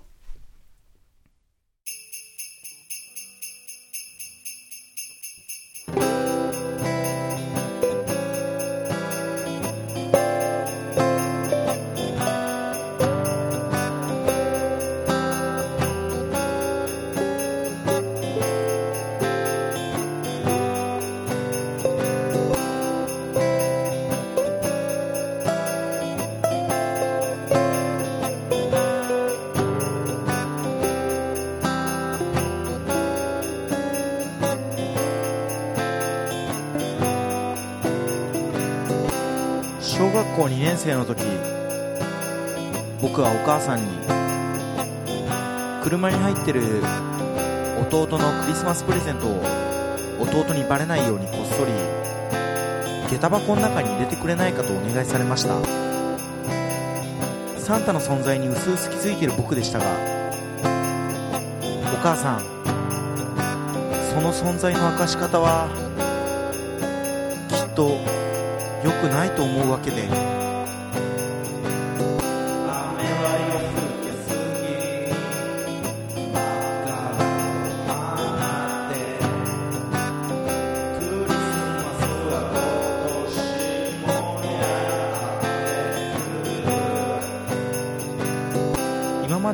レゼントの中で一番複雑な気持ちになったのは自分が持っているベイブレードと同じ種類のベイブレードをプレゼントされた時。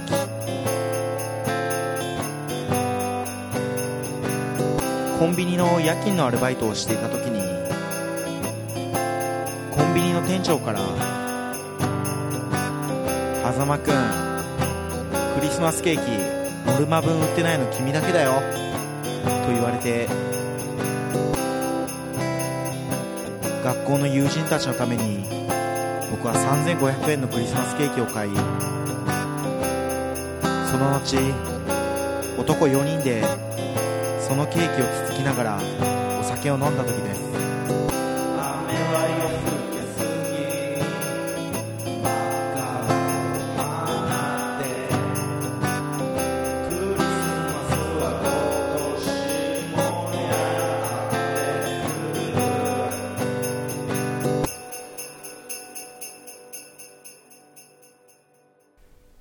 りがとうございました。狭間さんのクリスマスソングです。さあ、どうだったかね。今の時点じゃわかりませんけども、じゃあ我々も楽しみにしてまいりました。狭間くんまた来週もよろしくお願いいたします。ね、アコラジ冬祭りで狭間くんのね、コーナーも作ろうと思ってますので、うん狭間の曲をみんなで大合唱しようってこともね、もしかしたらこのクリスマスソングもやるかもしれませんし、やらないかもしれませんが、それはまあね、皆さんが一番わかってるんじゃないですかね。今これ聞いた人がね。ちょっと楽しみでございますが。では一旦、コマーシャルお願いいたします。シャイ細身のシャイボーイ佐藤孝義です。現在細身のシャイボーイのアコースティックラジオでは番組を支えてくれるスポンサーを募集しております。スポンサーになってくださった方には素敵な特典をご用意。CM 制作アコラジ収録ツアーご招待特製シャイ色紙プレゼント。この中からお一つお選びいただけます。詳しくはアコラジのホームページをご覧ください。皆様からのご応募お待ちしております。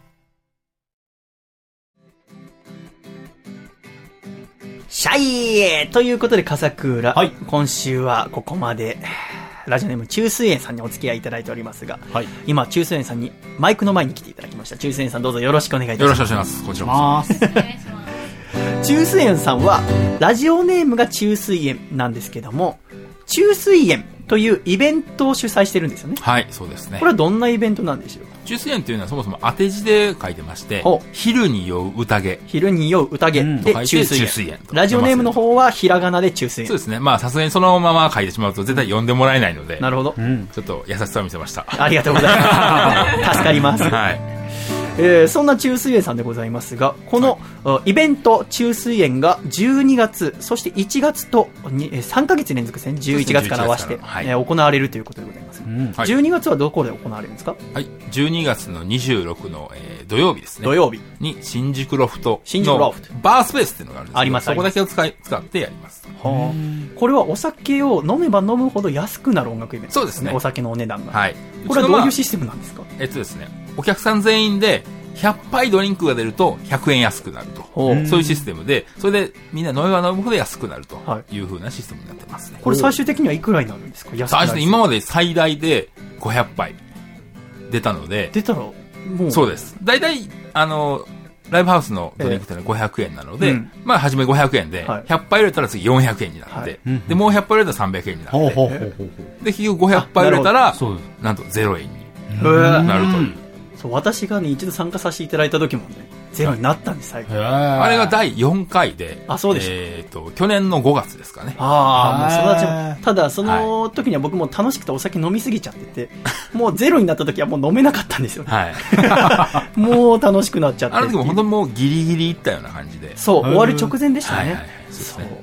すごくね、特殊なイベントですごく面白いんですよ、この3ヶ月連続で行われている中水園、1月31日は日曜日、浅草クラウドでございますけども、この日の出演者でなんと大発表があるということでございますが、中水園さん。はい。まず第一弾として、えっと、オワリズム弁慶さんと。オワリズム弁慶さんあとまあ DJ のモロさんっていう方が発表したんですけどモロ、ここでなんと、正式な発表に先駆けて、第2弾の出演者を発表したいと思います。なんといち早くこのアコラジで第2弾出演者発表がございます。はいおその方はどなたなんでしょう？なんと、あの、細身のシャイボーイさんが出演決定です。決定。ありがとうございます。いや、嬉しいですね。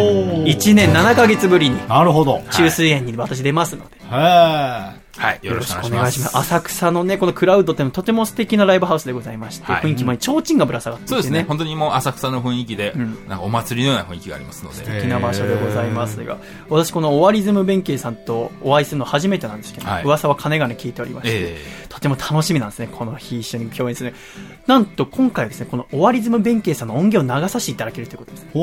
ぜひ曲お聴きいただきたいと思います。では、中水園さんの方から曲紹介をお願いいたします。終わりず弁慶さんで、芋焼酎。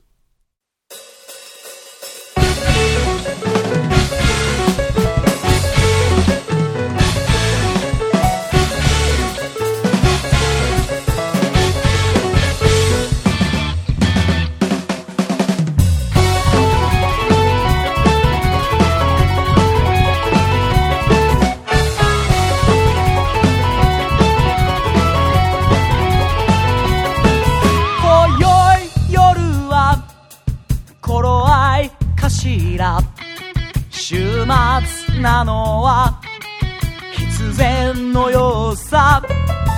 赤い提灯。色づくネオン。色めく街に。誓いを込めて。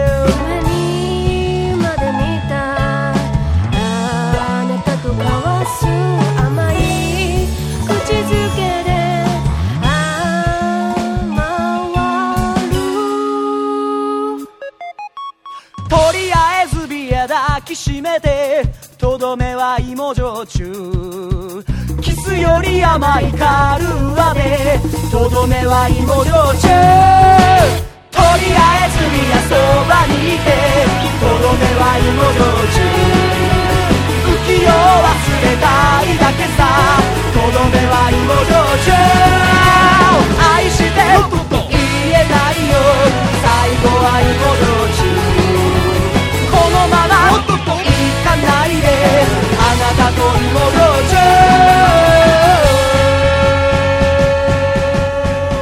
ありがとうございます。終わりズム弁慶さんの「芋焼酎」をお聴きいただいておりますが中水さん、はい、とても素敵な曲でございます。ですね。ちょうど名前も芋焼酎。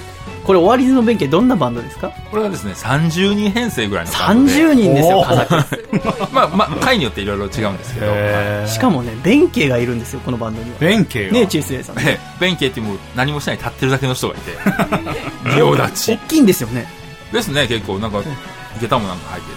そう僕がワリズム弁慶さんで入ってきてる情報は真ん中に何もしない大きい弁慶さんって人がいるっていうすごく楽しみ。で32編成ですから一番多いと、ちょっとですねぜひ1月31日中水や浅草クラウド会場開演が、えー午前中ですね。11時からはい。そして終演が15時の予定そうですね。昼間なので夜に、あの、予定のある方もぜひ来ていただいて。まあベロンベロンになった後かもしれませんけどまあまあ、もっと飲みたい方はね、浅草に昼から飲めるとこ山ほどあります。そうよ、楽しみでございます。私もちょっとお酒飲みながら、あ久しぶりにライブしようかなと思っておりますが、前売りは1枚1500円。1500円。そして当日ワンドリンクという形になっております。はい。ぜひぜひよろしくお願いいたします。私も楽しみにしております、チェイスエンさん。はい、よろしくお願いします。あのー昼に酔う宴。昼に酔う宴。で、えー検索していただくと多分、あの、ツイッターのアカウントが出てきますのトイレで、そこで、あの、情報は随時公開していきます。ぜひぜひ、またね、この後追加のアーティストもあるかもしれませんし、ぜひぜひ確認していただければと思います。中先生、ぜひでもアコラジックの方来ていただいた時になんか特典などがあったら私なども嬉しくなりますけど。そうですね。やっぱり、細見さんのファンの方にはね、ちょっと私から一杯おごらせていただこうかなと。おーあそうですかええあじゃあ、中世さんを見つけなきゃいけないですね。そうですね。ええあじゃあ、あの、細見さんのライブ後に、細見さんのグッズを持って、バーカウンターに来てくれた方、じゃあ細見さん目印にして、あ、なるほど。私から一杯。あ、じゃあはいあ、じゃあ私多分この時にはあの、新しいアルバム持ってってますから、もし買ってくれた人がいたら、中世さんあそこにいるよって。グッズ、そうそう、グッズ持ってない方もその場で、細見さんのアルバムを買っていただければ。あそうですか。いいですねええ私も嬉しくなるやつ。ええありがとうございます。おた大人が悪い顔して。ありがとうございます。えー1月31日、浅草クラウド中水園11時開演でございます。どうぞよろしくお願いいたします。よろしくお願いします。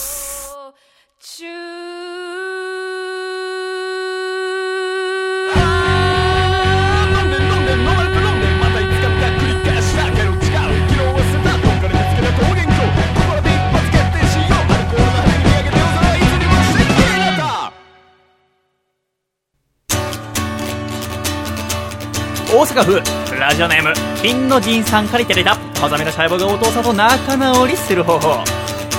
お父さんお父さんの保険証佐藤じゃなくてスカイウォーカーって書いてあるけどもしかしてお父さんジェダイ?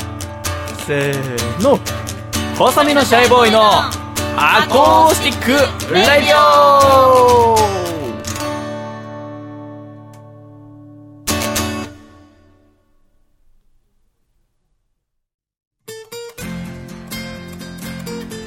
著作権のない音楽会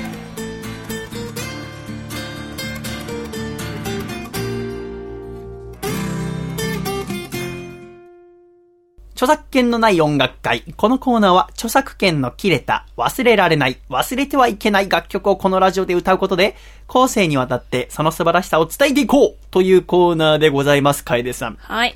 さて、今週も歌ってまいりましょうか。うんなかなか夜も更けてまいりましたけれども、そうですね。今週歌ってみる曲は、日本伝統曲の月でございます。おこの月という曲、笠倉知ってますか？知らないですね。全く、はいデータ、データ、月がって曲なんですけど。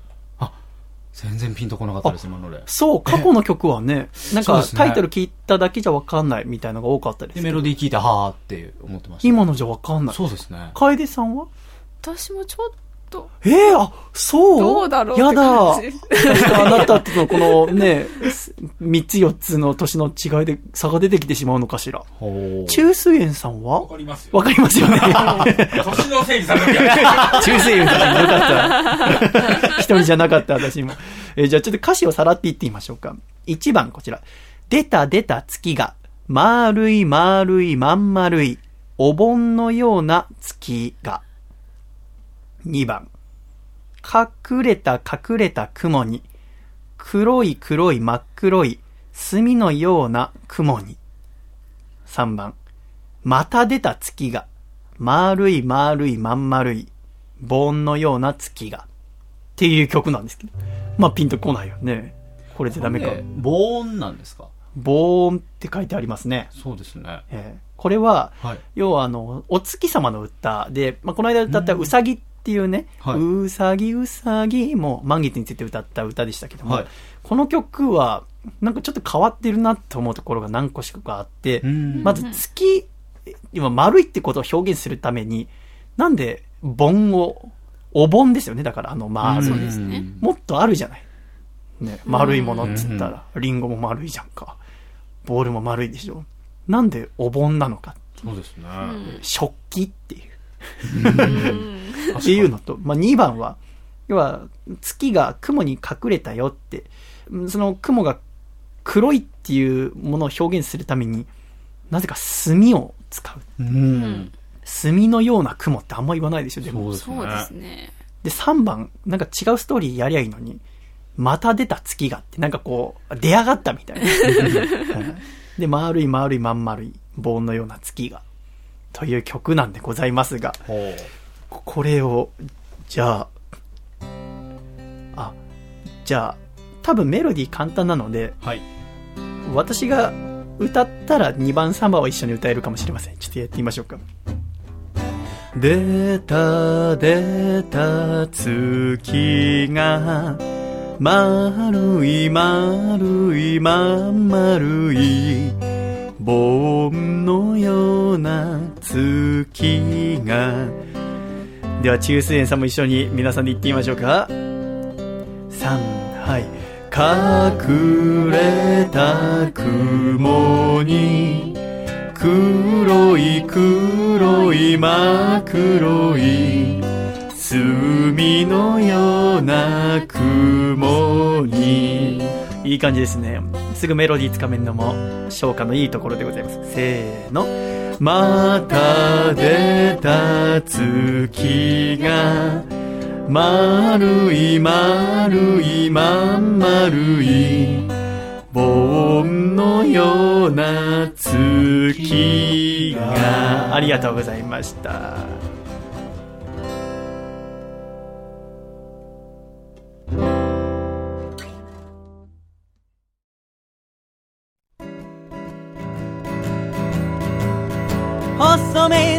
ボーイ細身のシャイボーイ細身のシャイボーイ Oh yeah 細身のシャイボーイ細身のシャイボーイルールールーフ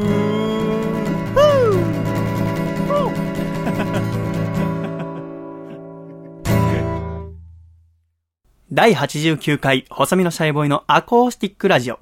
この番組は大分県かこちゃん。東京都シャトーブリアン。静岡県エルモミーゴ。埼玉県小林腰痛おじさん。岐阜県緑岐阜県はやっち。徳島県ソマ東京都エクスリンパーリ。青森県フジモン以上9名の提供で、細身のシャイボーイ、笠倉亮、楓、そして中水園さんの4人でお送りしてまいりました。今週も最後までお聞きくださり、誠ありがとうございました。では、エンディング!